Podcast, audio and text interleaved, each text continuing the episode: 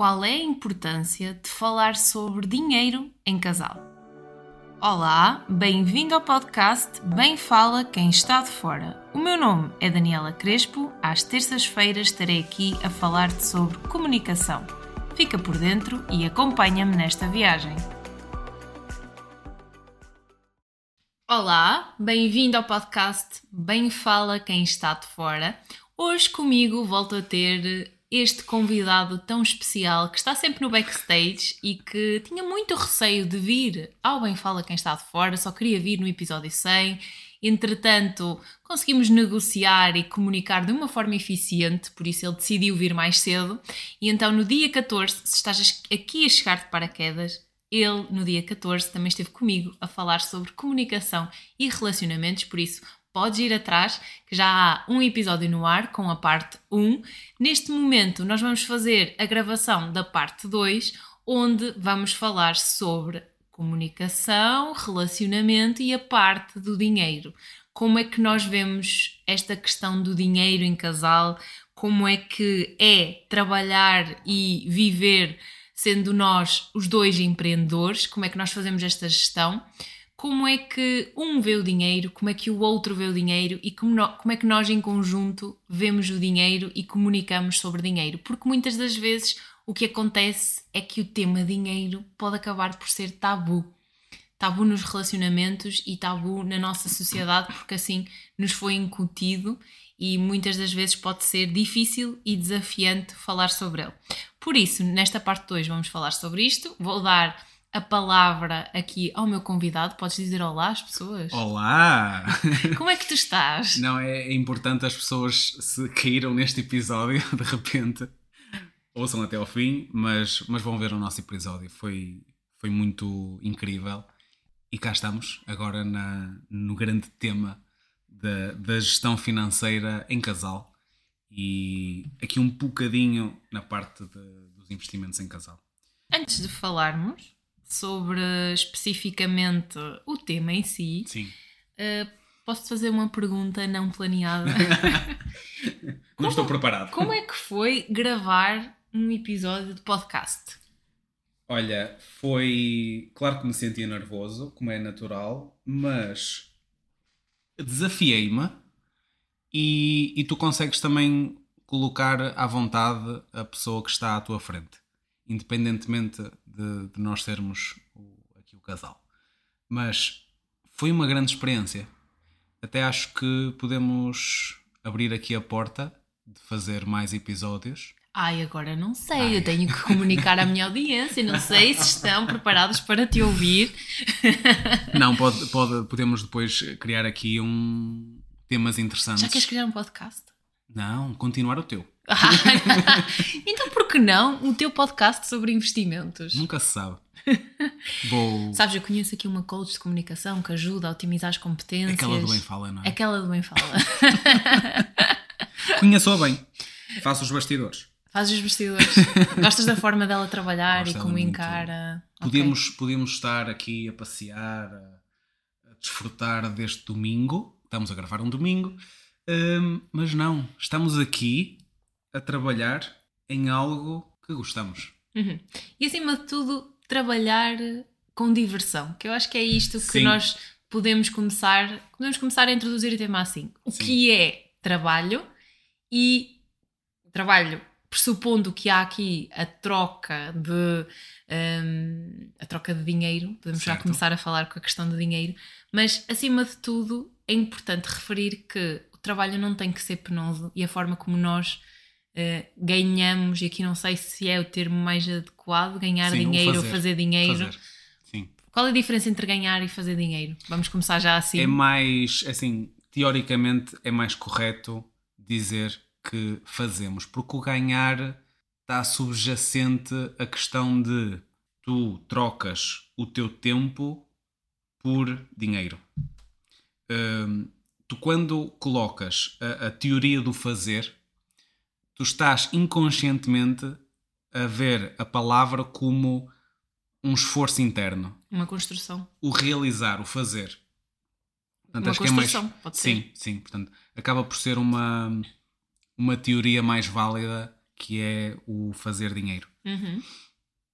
Desconstruindo já que, falando em termos de trabalho, como é que eu vejo o podcast? Vejo, sim, na vertente de trabalho, de divulgar o meu trabalho, mas também no sentido de missão e divulgar Sim. esta área da comunicação e que em certa parte possa fazer a diferença na vida de quem está a ouvir e que quem também já teve ou tem questões de comunicação para resolver. Por isso é importante falar que o nosso trabalho precisa ter um propósito. Ainda que o propósito não seja aquele alarido também do género, ah, eu vou acordar e vou saber hoje que o meu trabalho é o meu propósito. Ou, claro que é um processo e acaba por ser um processo, e até nós chegarmos eh, ao sítio onde queremos estar e até ao trabalho que nós queremos ehm, fazer, é todo uma construção. Sim. Começando pela parte de trabalho. Algo que eu sempre tive e que também tu tiveste, e nós já tivemos aqui eh, várias experiências a nível de trabalho, várias entidades, ehm, trabalhar por conta de outrem, trabalhar por conta própria, mas mesmo trabalhando por conta de outrem, algo que eu sempre vi no meu trabalho é eu vou construir e vou fazer por ter o meu trabalho. Ainda que eu trabalhasse como freelancer, a recibos, eu no fundo começava a ver possibilidades para conseguir ter o meu tipo de trabalho e no fundo trabalhar com entidades que estivessem valores alinhados com os Certo. meus para conseguir fazer um trabalho de maior qualidade, conseguir trabalhar bem, com bem-estar e acima de tudo fazer aquilo que eu gostava. Por isso acho que esta é uma perspectiva interessante de ver o trabalho e, e de começarmos a, também se calhar a refletir de que esta questão do fazer dinheiro, de construir o nosso dinheiro em troca do nosso valor que estamos a acrescentar às pessoas, não precisa nem tem que ser penosa se nós começarmos a perceber que pode ser divertido e que aquilo que nós estamos a fazer é mesmo esta questão do valor que nós estamos a gerar a quem está do outro lado. Nós descobrimos isto logo desde o início? Sim. Não. Também batemos com o nariz na porta. Certo. Também houve um caminho e um processo de altos e baixos até chegarmos até aqui. Qual é a tua perspectiva enquanto trabalho? Como é que tu vês esta questão do trabalho e esta questão do fazer dinheiro? Hum, Eu sempre tive, desde muito lá atrás, o meu pensamento sempre foi ter algo próprio. Ainda que eu tivesse alguma pressão normal, tanto familiar como de sociedade, de trabalhar por conta de outrem, hum, eu sempre tive na minha essência de realizar algo, um projeto, um- uma empresa, o que fosse, que fosse realmente minha. Hum, isso já vem de- já, já do meu Sim. tempo de adolescência. Se calhar podemos pegar só aqui Sim, e nós, quando falamos na primeira parte, falamos do nosso relacionamento e no facto de já estarmos juntos há 10 anos. E é interessante, tu falas agora, tu tens a empresa, a empresa tem quanto tempo? Desculpa, a números. empresa vai fazer este ano sete anos. 7 anos, ok. Tens a empresa há 7 anos, eu não sabia o número preciso porque eu datas e tudo que seja número, já assim uma memória seletiva que eu tenho, O número está encostado na, na gaveta. mas que eu estou a melhorar, eu já Estás. estou melhor. Está muito melhor. E pensando que tu construíste a, a tua empresa, mas, e pensando nestes, nestes 10 anos e nestes 7 de empresa e, naque- e no nosso início, lá atrás eu conheci-te como um Daniel que faz mil e uma coisas, desde montar motores em bicicletas para venda, Certo? até vender porta-chaves, vender suportes para carros, vender, eh, eu sei lá, um spray para pôr o limão. Certo, certo. Vendemos muitos até à nossa família próxima. Um, esse, esse negócio foi o meu primeiro negócio. Adaptar motores a bicicletas. Portanto, eh, eu acabei por ver que havia uma pequena lacuna no mercado. Eh, Eu já, já tinha conhecimento Com que dessas... idade foi isso? Ora, eu tinha os meus 17. 17, quase 18. Pronto, na altura que eu podia ter a conta bancária e fazer compras fora, acabei por verificar que é era, era um, um nicho. Era um mercado em que eu poderia comprar, vender. como havia tão pouco daquilo em Portugal, uh, eu consegui pegar naquilo expandir e até criei um fórum.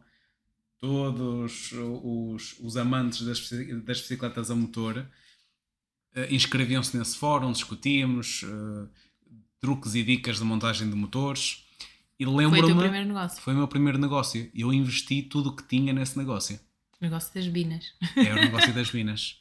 Uh, e depois, quando eu entrei em Leiria, levei Bina... esse negócio comigo. Binas é, é o nome da bicicleta a é, motor? Era o, foi o nome que deram cá em Portugal das bicicletas a motor. Uhum. E uh, era vendido cá, tinha assim um nome Bina no depósito e uh, vendiam bicicletas a motor já completas e também se vendia os kits de motor para aplicar nas bicicletas convencionais. Foi o meu primeiro negócio e convém aqui referir uma coisa. Eu tinha ou, ou senti na minha adolescência uma necessidade de alguma independência. Eu consigo lembrar-me, por exemplo, da última coisa que eu pedi para mim ao meu pai. Eu tinha 16 anos.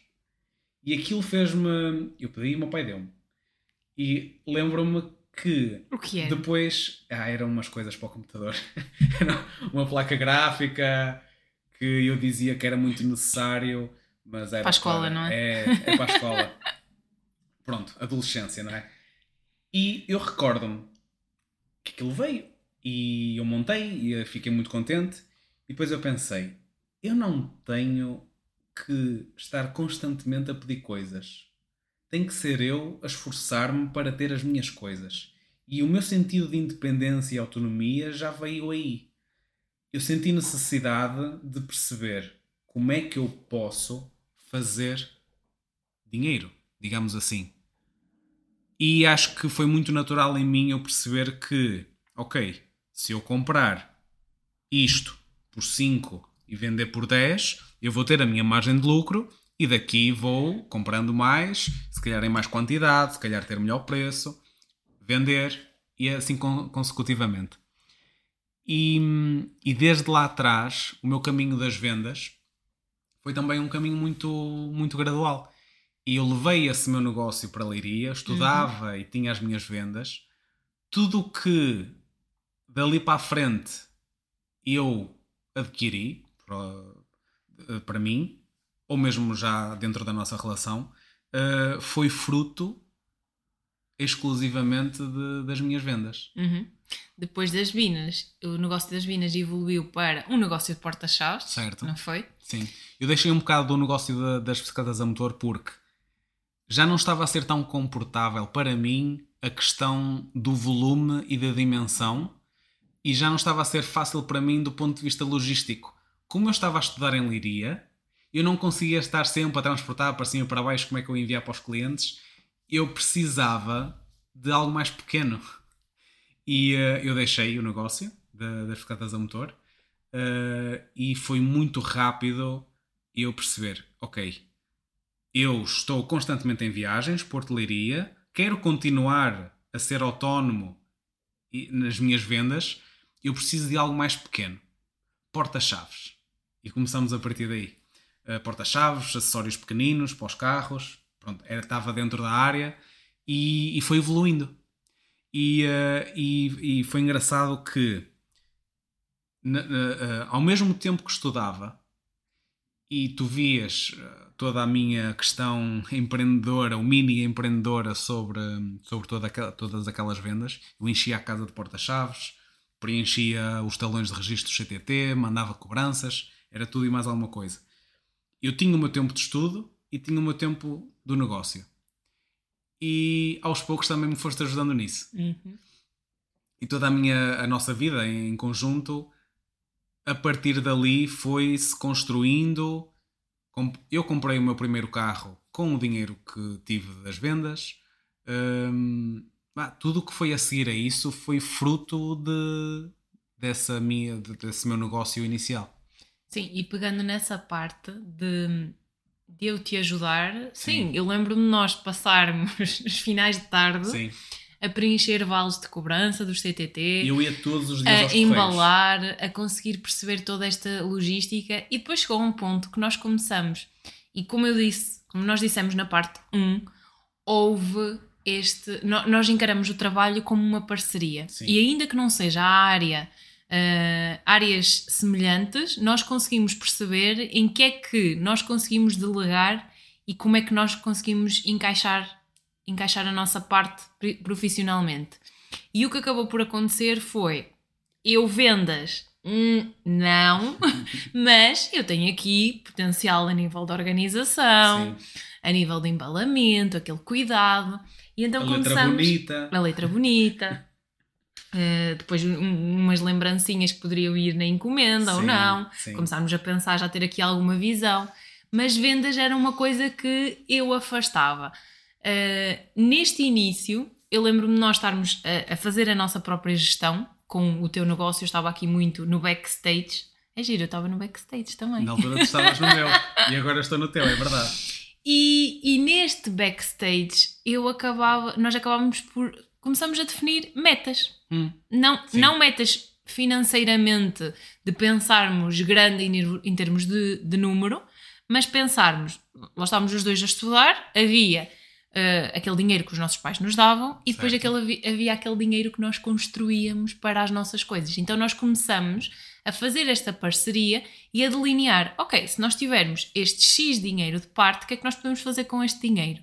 E a nossa opção era ir passar um dia fora, a parte do irmos ao cinema, irmos jantar fora, e funcionava um bocadinho como um extra, aquele dinheiro que os nossos pais nos davam, Certo. não é? E, e que nos ajudavam, e era aquele dinheiro nosso. E nós começamos a construir este nosso dinheiro, este nosso património Certo. e esta nossa relação a nível de trabalho. E acho que começamos aí a pensar: isto é o nosso dinheiro, Certo. o nosso dinheiro começa aqui. Ainda que a forma como tu vias vendas e eu via vendas era, era muito diferente. Aliás, as vendas sempre foi algo que eu sempre tentei contornar Hum. E que sempre tu me deste na cabeça muitas vezes. Eu comecei lá atrás a criar material de terapia da fala. Uh, sempre muitas crenças à, à, à medida, porque aquilo que eu fazia e que eu construía nunca estava bem para vender, nunca estava perfeito.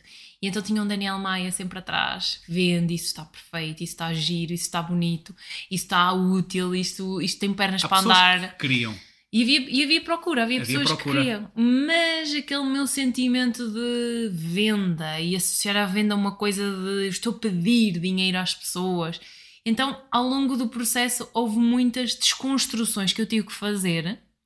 Uh, mesmo até hoje, para estar aqui a falar de comunicação e encarar o podcast também com a vertente de negócio, porque é também vertente de negócio e o meu trabalho são serviços online e o facto de os divulgar também implica que estas crenças estejam trabalhadas e o facto destas crenças foram trabalhadas também muito graças a ti e à forma como nós conseguimos falar sobre o dinheiro e pôr em mesa este tema do dinheiro.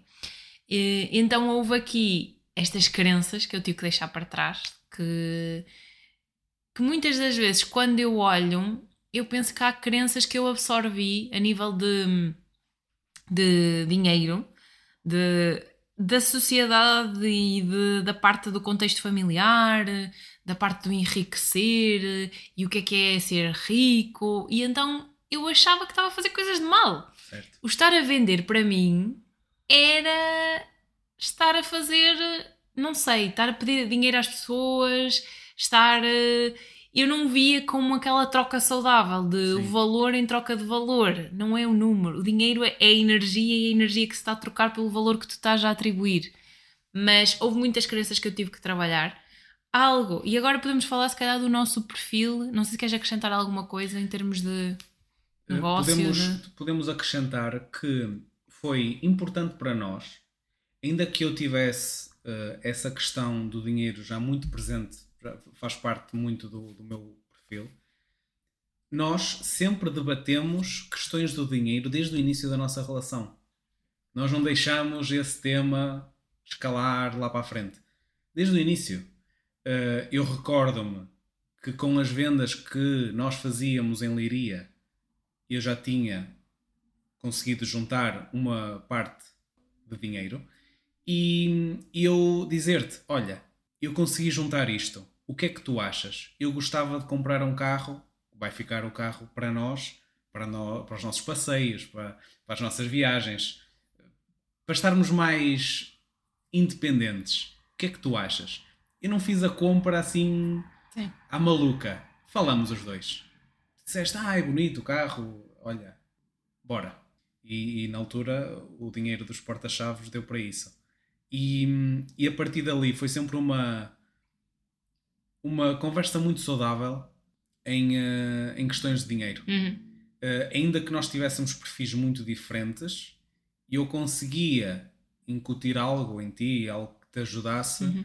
a entender melhor e, e a fazermos uma melhor gestão de dinheiro em casal. Porque no fundo, quando eu digo que eu fazia por ter o meu trabalho, eu fazer fazia. E, as- e eu ia à procura de, dos sítios onde é que eu podia dar consultas, mas depois a parte de ou subir o valor da consulta ou vender um material eh, online que eu construía. Aí é que eu me limitava. Essa parte é que acabava por, me- por me limitar. E, e é um processo, e é um processo, e há coisas que eu ainda estou a trabalhar. eh, lá está, nós quanto mais vamos investindo no autoconhecimento, mais vamos percebendo as nossas necessidades e as nossas lacunas e o que é que nós temos que alavancar para atingir os nossos, os nossos resultados e aquilo que nós queremos. Falando em dinheiro especificamente e, e falando no teu negócio e na parte, nós, nós acabamos por. Podemos, se calhar, começar pelos perfis Sim. os nossos perfis também, eh, e nós já falamos sobre isto, sempre foram eh, muito parecidos no sentido de poupança. Sim. Nós sempre tivemos, um, um- tanto eu como tu, acabamos sempre por ter aquela abordagem de poupar, guardar. Sim. Este é Nós- o primeiro ponto. Nós nunca tivemos, nós dois, nós nunca tivemos a questão de gastar tudo o que tivéssemos. Uhum. Portanto, desde a minha adolescência, que eu comecei a vender coisas para ter o meu dinheiro, nunca mais pedi nada a ninguém. E também tu poupares e teres o teu dinheiro, nós nunca gastamos tudo o que tínhamos. Sempre sobrou. E eu acho que é esse o paradigma inicial. É sempre sobrar. Aconteça o que acontecer, sempre sobra ao fim do mês. Uhum. Hum, nós tínhamos de início a nossa poupança. A questão da poupança. E hum, o, que nós, o, o que nós éramos diferentes era na questão do arriscar. Eu sempre fui, eu sempre fui muito a- a arriscar. Eu, nos meus 17, 18 anos, juntar tudo o que tinha. Não tinha qualquer tipo de reserva de emergência que agora se fala. Lá está, também estava, entre aspas, confortável ainda em casa dos pais. E tinha, tinha esse conforto. Mas todas as minhas poupanças, pegar naquilo e fazer um investimento arriscado, nós estamos a dizer que não é uma compra que hoje se faz na Amazon ou no eBay. Aquilo era estilo Alibaba, em que tu falas com uma entidade, essa entidade fala com o vendedor e eles mandam para ti. Eu, na altura, eu não me recordo se eu já tinha os 18 anos com conta bancária e tudo certinho. Mas avancei, avancei, avancei, via quais eram as barreiras, ultrapassei as barreiras, investi o meu dinheiro, podia nunca mais o ver, aquilo o dinheiro vai para a China e depois tu não sabes o que é que acontece, mas eu fiz, tomei o risco e vinha a mercadoria, vendia, realizava lucro e foi bola de neve por aí fora. Sim, se calhar aqui a grande diferença é eu muito ponderada e tu mais num perfil de Sim, arriscar. eu arriscava mais. E este perfil do arriscar, chegamos a um ponto em que falamos em investimentos e Sim. em que os investimentos surgem na nossa vida e na nossa vida enquanto casal. Sim. Uh, quando é que tu fizeste o clique? Eu digo tu porque neste caso, uh, neste meu perfil de pouco arriscar, Perfil de investidora. neste perfil de investidora que arrisca pouquinho Sim. e que gosta mais de jogar pelo seguro, esta, esta descoberta foi tua e depois tu é que chegaste a casa e olha, passa-se isto, vamos começar a investir. E eu sem perceber muito bem o que é que consistia investir, e se calhar quem nos está a ouvir, nós estamos a falar em investimentos e se calhar é assim um tema à parte. Por isso, se calhar, começar por quando é que fizeste o clique para investir e o- como é que tu vês os investimentos e a importância dos investimentos enquanto individual, enquanto casal? Quais são os benefícios que isso te traz? A virada de jogo, quando eu realmente começo a investir, uh, foi na altura da pandemia e quando houve a nossa troca da questão do casamento, nós ficamos com mais um ano disponível. Esse mais um ano disponível, nós uh, falamos um com o outro e pensamos: ok, nós temos casamento marcado, vai acontecer. Vamos juntar o mais possível, vamos poupar o mais possível para termos, uh, pagarmos o casamento, pagar o que for preciso, os serviços, etc. Uh, eh, e foi isso que aconteceu. Nós acordamos dos nossos rendimentos, separarmos uma grande percentagem dos nossos rendimentos para uma conta em conjunto um, que seria a nossa conta de casal para o casamento, para depois a nossa vida em conjunto. Para, na altura, já a pensar numa possível casa, no, na entrada para um, para um crédito de habitação. E chegamos a um ponto em que o casamento inicial que nós estávamos a pensar com tantas pessoas não aconteceu. Portanto, o investimento que nós iríamos fazer para tantas pessoas não se concretizou. Ficámos com um valor até disponível, com menos gente, e a coisa fluiu na mesma.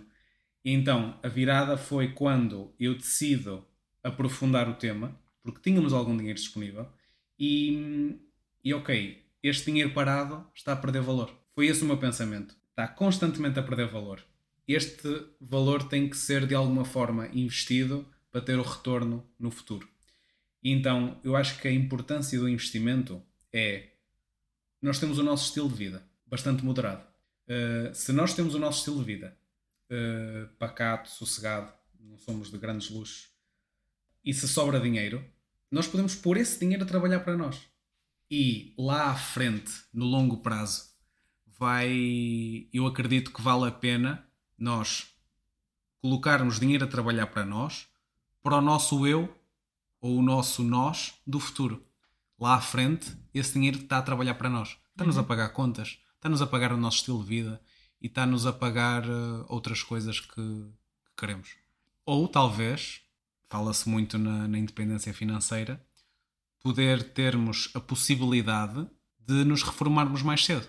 Acho que é essa a importância e o grande, o grande foco que, que me debato e vamos falando sobre isto. Mais um tema tabu. É verdade, é verdade. Não, eh, quando na parte 1 nós falamos na questão de, das vozes que às vezes possam vir da sociedade, muitas das vezes quando nós falamos em dinheiro também pode ser mesmo, trazer mesmo este, este peso e esta questão de a forma como, como vemos a independência financeira.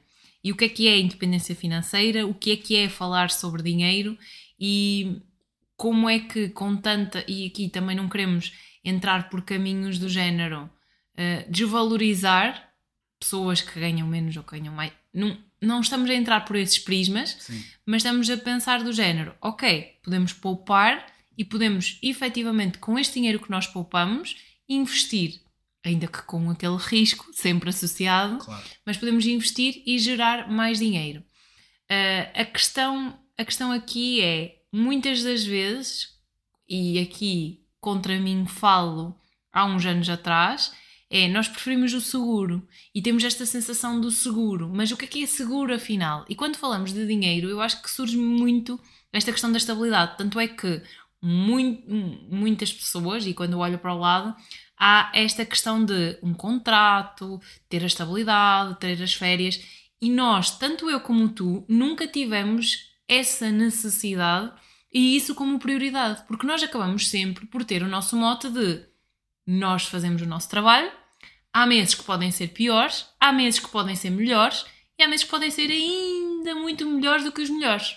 E obriga aqui a muita gestão e muita gestão de expectativas, alinhamento por nossa parte, mas obriga a uma coisa que é a liberdade.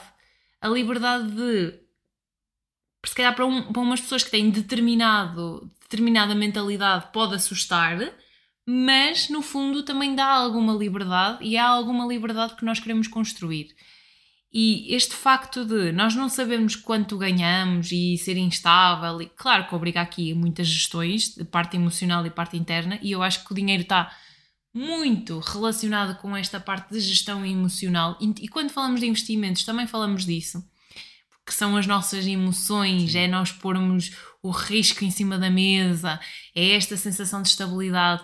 Mas o que me ajudou a mim foi pensar que estabilidade não existe. O que eu tenho hoje amanhã posso não ter. Exatamente. E olhar para isto como tudo, do género, o que é hoje, a forma como eu hoje estou a ver a minha comunicação, amanhã já pode ser diferente. A forma como eu hoje estou aqui sentada a falar contigo e como estou a percepcionar o meu espaço é de uma maneira. Amanhã já se passa outra coisa completamente diferente e a forma como eu estou no mesmo espaço, na mesma, na mesma situação simulada, já vai acontecer de uma forma diferente. Por isso acho que é importante desconstruir primeiro que estabilidade não existe e que uma coisa, se não está a subir, está a descer. Certo, exatamente.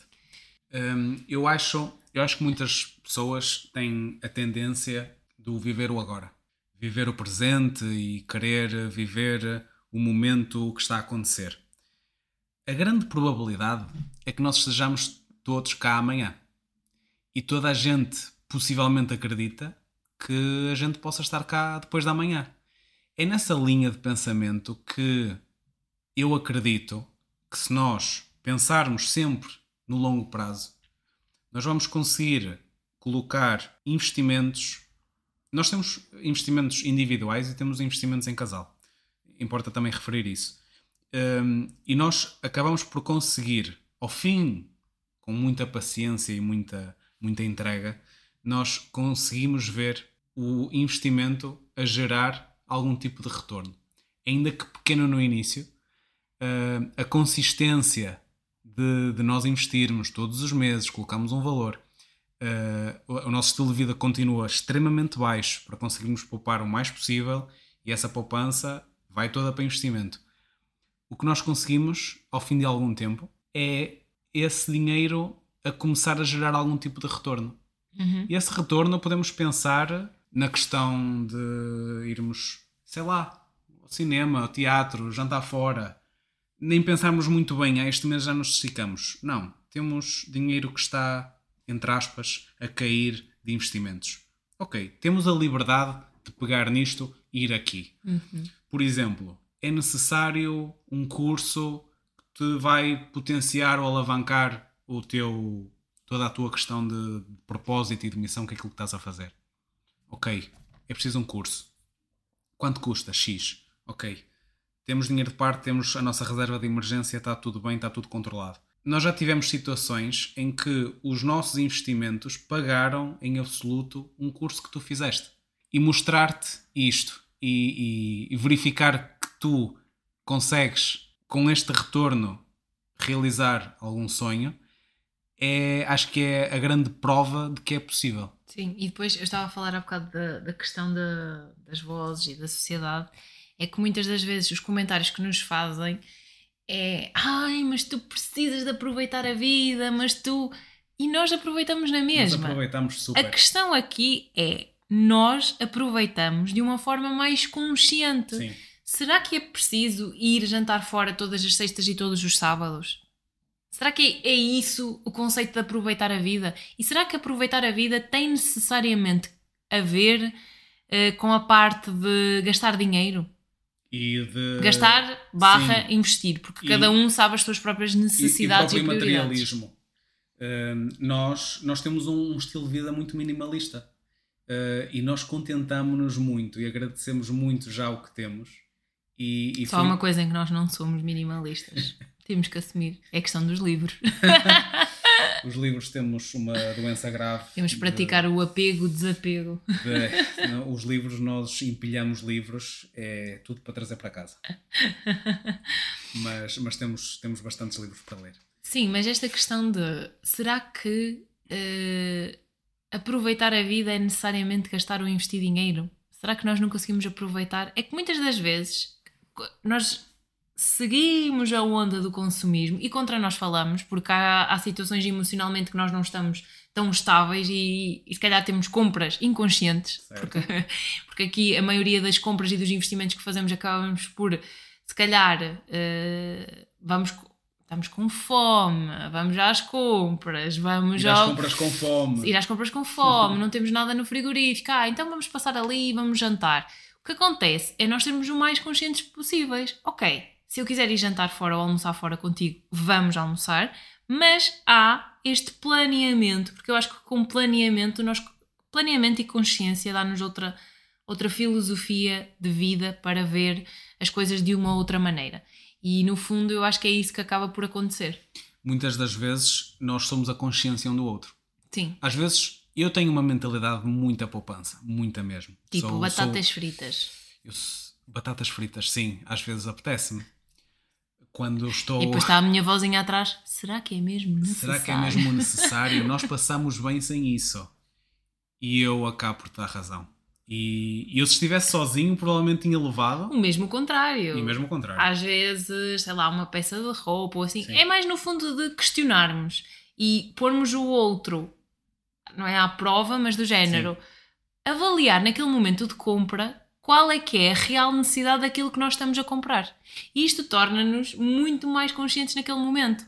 Uma pergunta em que eu estou naquela parte emocional de hey, eu quero gastar, quero comprar, e tu vens com uma pergunta e eu pois, se calhar eu não preciso tanto disto. E o contrário também acontece. Sim.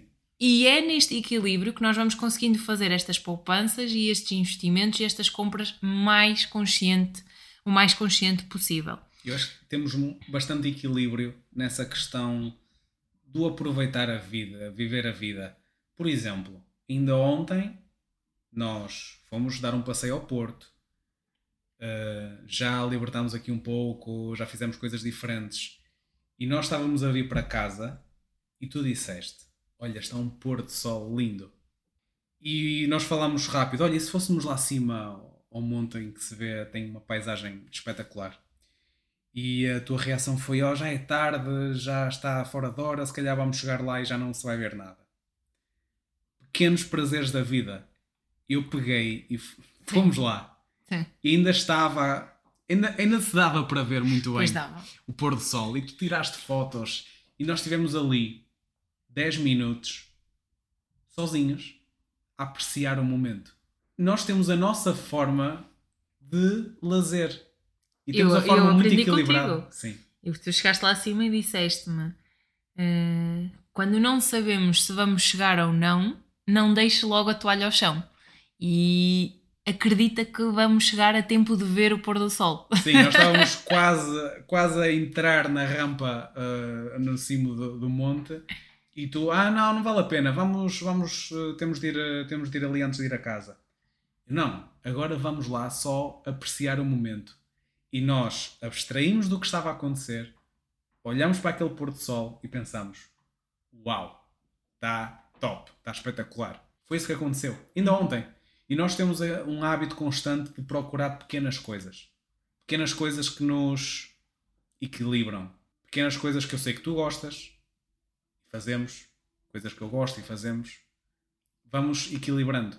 Isto para chegar à questão de aproveitar a vida não é só, entre aspas, esbanjar ou gastar dinheiro ou, sei lá, comer fora num restaurante caro não, não é necessariamente. O nosso conceito não é assim, mas também respeitamos conceito. quem claro tem que esse conceito e quem, quem queira fazer disso o modo de vida. Claro que sim. É, é só no sentido, esta ideia, para quem nos está a ouvir, é alertar para nós, enquanto casal e, e enquanto relacionamento, nós, como falamos muito sobre o dinheiro e como alinhamos muitas expectativas um do outro, nós parece-nos bem e, e, estamos alinhados nesta forma de viver que é pensar a longo prazo Sim. e não ter um sentimento imediatista certo. em relação às situações.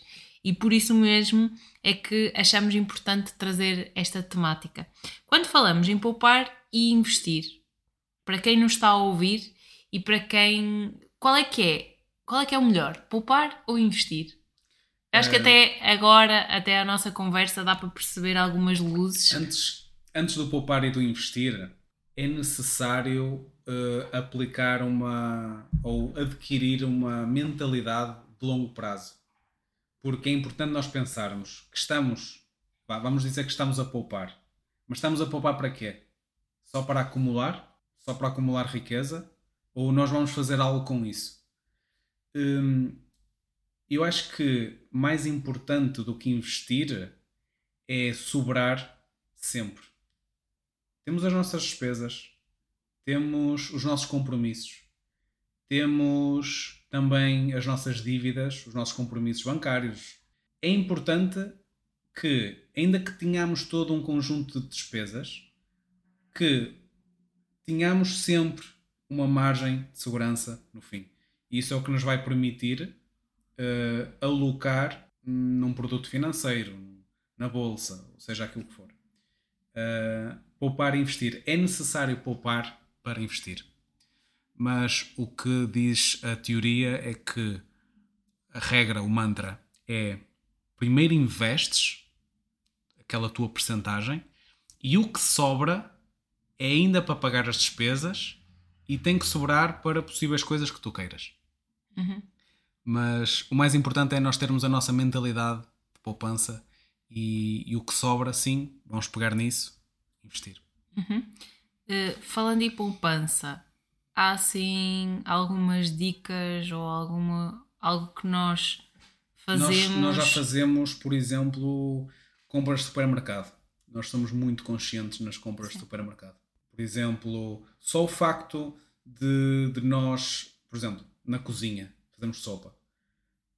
A sopa por si só uh, é um alimento barato e extremamente nutritivo. E, e a grande virada do jogo é: tu, quando adotas uma alimentação saudável, por si só, aquela alimentação saudável, e cozinhares essa alimentação saudável, já é extremamente económica. Uhum. E, e, nós vemos isso. E uma alimentação vegetariana e saudável não tem que ser necessariamente mais cara. Não é. É um grande mito. Uhum. Uh, e nós observamos que é extremamente económico Sim. uma alimentação variada, uma alimentação saudável. Por exemplo, dicas de poupança. Sim, a questão de o planeamento, as listas. Sim, fazemos, nós fazemos sempre listas Perceber, por exemplo, em cursos, em investimentos, se calhar este mês que passou de janeiro foi porque eu fiz formação, a certificação DISC e se calhar foi investimento para mim. Certo. Uh, próximo mês, no seguinte, vamos avaliar se houver um investimento na tua área e não claro. tanto na minha, vamos equilibrando. Sim, ajustamos os dois. Depois, e... dicas em casa para poupar. Ah, sim, também há aqui umas maroscas.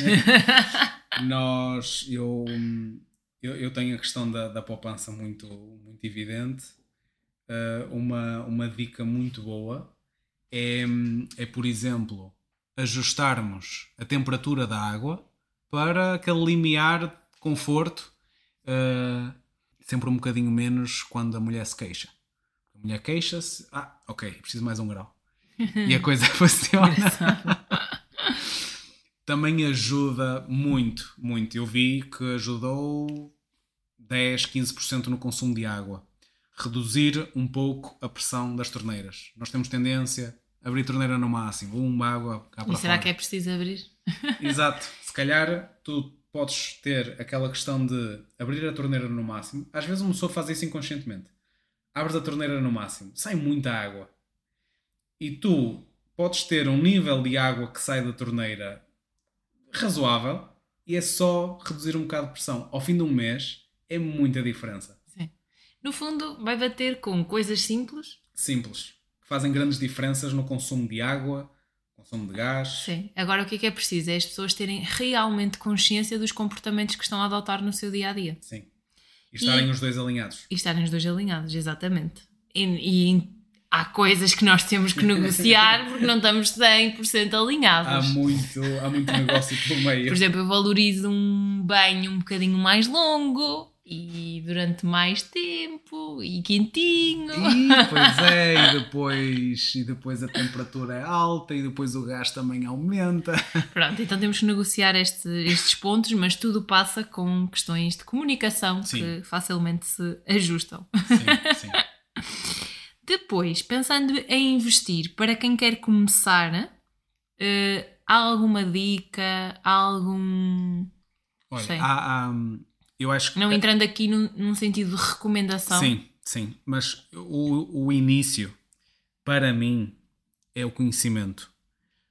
São cursos, são bons livros. E Que antes até- livros é que recomendas? Eh, eu tenho, tenho três bons livros que ajudam na parte da mentalidade, na parte do porquê. Porquê é que nós poupamos?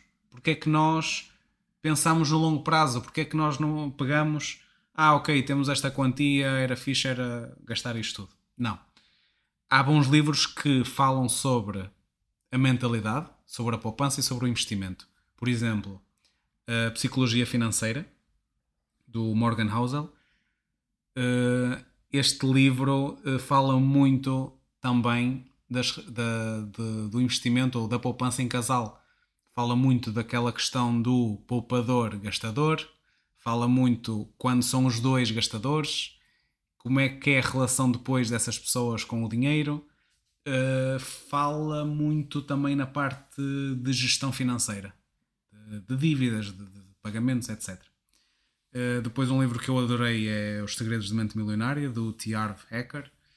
É um clássico esse. Este é um clássico. Este livro está tá sempre no top da parte financeira. Uh, que molda muito a nossa mentalidade para as questões importantes e úteis, não só para a sua pessoa, mas para a comunidade, a importância de criar património, de, de criar riqueza. Sempre no bom sentido.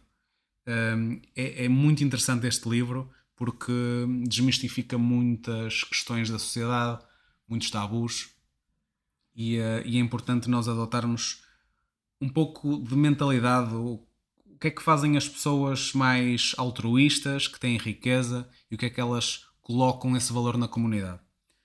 E eh, um livro que eu também adorei foi O Homem Mais Rico da Babilónia, que já é de basicamente são ensinamentos sobre o dinheiro de, de há 5 ou 6 mil anos atrás. Este livro foi escrito em 1920 e tal, primeira edição, e tem vindo a cada vez a, a ser mais atualizado. E que também fala muito da, da questão das dívidas, da honra de pagar uma dívida, gerar riqueza, a questão também de sobrar dinheiro que isto já vem desde, desde Uhum. os tempos que, que se mexe com dinheiro. Eu acho que o início de tudo, antes do investimento, é conhecimento. Foi por aí que eu comecei, foi por aí que ajustei a minha mentalidade e que me faz sentido uh, começar por aí.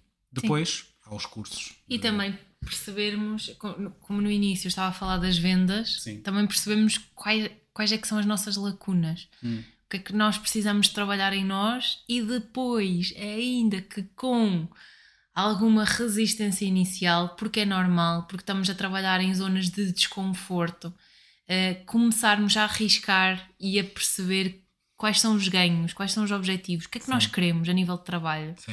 Um, e isto ajuda também a, a ressignificarmos estas questões.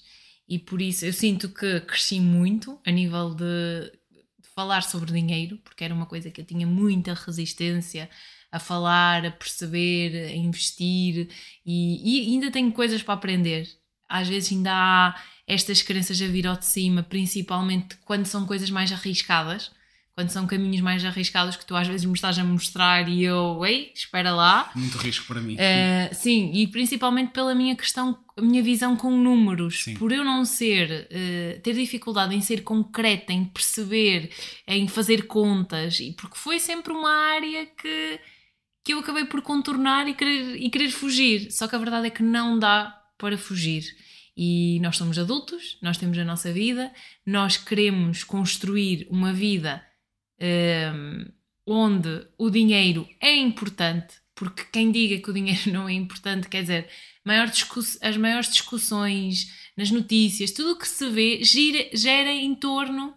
Uma uh, das maiores taxas, uma das principais razões de divórcios é dinheiro. é dinheiro, porque É más gestões de não dinheiro. havia um ditado uma casa onde não se fala sobre dinheiro ou onde onde no fundo há, há aqui questões de dinheiro para resolver, que às vezes são questões que nós nem damos por elas, porque vêm de trás. Uh, por exemplo, nós, e até podemos partilhar isto, como é que nós fazemos a nossa gestão de dinheiro? Sim. Eu tenho o meu ordenado, minhas contas, insta o meu ordenado que é instável, não é? Neste caso, sendo dois empreendedores, há esta instabilidade a nível de ganhos, não é? certo. é? Uh, também nível de ganhos e nível de pagamentos, porque vai ser sempre em função daquilo que nós ganhamos e o tipo de impostos que nós temos que pagar. Mas já a minha conta, a tua conta e depois o grosso que nós queremos eh, tirar para investir, tirar para as nossas despesas fixas, tirar para uma ou outra liberdade que nós, que nós queremos adotar naquele mês e há sempre esta gestão. Sabes quanto eu ganho porque eu te comunico, o contrário também acontece porque no fundo também há esta comunicação Sim. e falar sobre as coisas para alinhar ao máximo. E nós temos um hábito muito consistente de fecharmos sempre 15, 20 minutos por semana de falarmos sobre todas estas questões. O que é que nós estamos a investir, onde é que vamos investir, uh, tivemos estas despesas, como é que está isto, termos, eu dou o meu feedback, tu dás o teu, alinhamos-nos os dois e temos este hábito semanal de fazermos a nossa gestão de casal em relação ao dinheiro.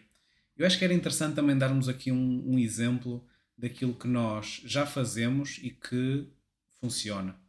Que é, por exemplo, houve uma altura da tua vida que tu precisaste de, de comprar um telemóvel. Automaticamente eu entro ao serviço, como é que vamos fazer? O teu telemóvel já estava um bocado antigo, já estava um bocado parado no tempo e tu precisavas de um telemóvel não por questões pessoais e de lazer, era por questões profissionais. E se tu realmente tivesses um telemóvel melhor, a tua qualidade nas redes sociais, naquilo que tu fazes no dia a dia ia melhorar. Então, o telemóvel para esse efeito, nós conseguíamos comprá-lo a pronto. E aqui entra aquela dualidade da dívida boa e da dívida má. Nós podíamos comprá-lo a pronto, mas esse valor hum, pago a pronto uh, é, um, é um valor razoável que, que se tu conseguires parcelar aos poucos uh, no tempo uh, é melhor. Mas aqui a virada do jogo é nós termos investimentos que consigam pagar a mensalidade do crédito daquele telemóvel. E nós temos. Essa foi uma virada, porque foi. na minha ótica, eu fazer isto Sim. era impensável, porque eu tinha que ter dinheiro e não queria ter dívidas. Só que há esta perspectiva, a dívida boa e a, e a dívida, dívida má. má. Então aqui o que aconteceu, e que ainda está em vigor, este foi um crédito, penso eu, de 24 meses.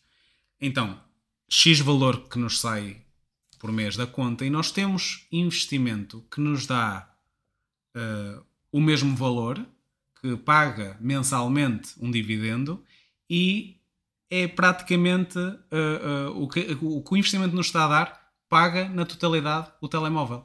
Então, basicamente, entre aspas, nós podemos dizer que o telemóvel está a pagar sozinho, o investimento está a pagar o teu telemóvel. Entre aspas, tu podes dizer que tu tiveste o telemóvel, não é de graça, mas tu não tiveste que dar nada por ele.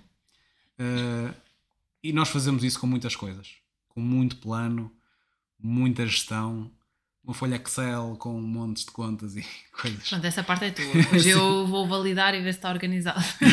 Exatamente. Não sei se queres dizer mais alguma coisa, mas uh, se calhar fechávamos. Sim, e... acho, que, acho que depois nós também podemos abrir, até podemos uh, perguntar às pessoas algo relacionado com isto que achem interessante de nós debatermos. Uhum eh, será, será relevante de. Está nos teus planos, ou eu sei que já te fiz estas perguntas, mas vou-te fazer esta pergunta assim, em público. Está nos teus planos ensinar as pessoas sobre investimentos, uma vez que tu tens imenso conhecimento sobre isso? Uh, poderia ser um, um, plano teu, médio e longo prazo? Sim, eu, eu, eu gostava de perceber que, hum, ok, eu tenho, eu tenho algum conhecimento, não tenho muito, tenho algum, que venho a tentar provar que, que funcione. E tem vindo a funcionar. Se está nos planos, ainda não está a 100%. Eu, porque eu, eu preciso de mergulhar um bocadinho mais nisto. Mas gosto de pensar em ter uma pessoa que queira, uh, queira aprender algo e que eu possa ensinar. E se funcionar para aquela pessoa, se eu realmente perceber que aquela pessoa melhorou a sua área financeira ou a área em relação ao dinheiro na sua vida, podem-me dar pistas que uhum. eu possa melhor uh, ajudar mais pessoas. Uh, é um bocadinho isto. Talvez. Quem talvez, sabe? quem sabe. Mas como mote, talvez assim, agora o talvez vai, vai ficar aqui no ar e principalmente uh, para quem nos está a ouvir, pensar em desafiar-se a pensar de uma forma diferente. Sim. Acho que esta é a conclusão que pode retirar. E acima de tudo, comunicar. Comunicar sobre dinheiro, porque é importante falar sobre dinheiro à mesa. Não Sim. é daquele tipo de conversas que pode ser constrangedora e que não é necessário falar. É assim, quanto mais transparente nós formos, quanto mais nós compreendermos as linguagens de amor e os temas que nós queremos trazer para cima de mesa e, e pensarmos e investigarmos, irmos a fundo nas conversas e sermos profundos e conscientes, uh, maior será a diferença e o impacto que nós vamos ter nos nossos relacionamentos e, consequentemente, na nossa vida e no nosso bem-estar. Obrigada por te desafiares em dois episódios para o Bem Foi Fala. Um desafio. Talvez, se calhar, num futuro, vai haver aqui episódios mais mais concretos, não sei, outros temas. Também, para quem nos está a ouvir, pode deixar as suas sugestões. Puxas aí umas caixas de texto para as Sim, pessoas pode deixar as é suas sugestões. Podem, quem não me acompanha e quiser fazê-lo através do Instagram, arroba Dani underscore N Crespo. Os livros que foram citados, mais uma vez, eles vão para a descrição do episódio. E alguma dúvida, alguma questão da minha parte aqui no Bem Fala, quem está de fora, alguma dúvida ou alguma questão, ou por aqui, ou pelas redes sociais, ou pelo e-mail. Uh, quanto a ele, também estará disponível a falar sobre investimentos ou sobre, sobre como é que é esta comunicação e como é que é estar com uma coach de comunicação diariamente. Esqueceste de uma parte. O quê? Mentorias grátis que eu faço nas viagens. Ah, pois é. Mas isso era da parte 1. Era da parte 1. E agora? Se calhar vamos ter que gravar aqui mais uns episódios. Na parte 1, quando eu falei que não poderia ser, não é só amor. Bate nisto. Nós temos que estar muito alinhados na gestão financeira da, da no, do que nós construímos, da nossa casa. Temos que estar os dois muito alinhados em outros campos de vida. Daí que não é só amor tem muito mais coisas para uma relação ser duradoura. Não é só amor, o amor é uma escolha e vamos continuar a escolher-nos e a tentar fazer boas escolhas ao longo da nossa vida. E todos os dias. Obrigada, obrigada a ti que mais uma vez pacientemente chegaste até aqui e nos ouviste. Se ainda não ouviste a parte 1, uh, podes fazê-lo. Ela saiu na última terça-feira e é importante uh, ouvir e dar o teu feedback. Estamos aqui para o que precisares. Até uma próxima. Obrigado. Estamos a chegar ao fim de mais um episódio do podcast Bem Fala Quem Está de Fora. Mas antes, deixa-me dizer-te que eu quero que estejas por dentro na escolha dos conteúdos que eu gravo para ti. Envia-me as tuas ideias e sugestões para o e-mail bem fala quem está de fora, gmail.com. Obrigada por me ouvires, até ao próximo episódio.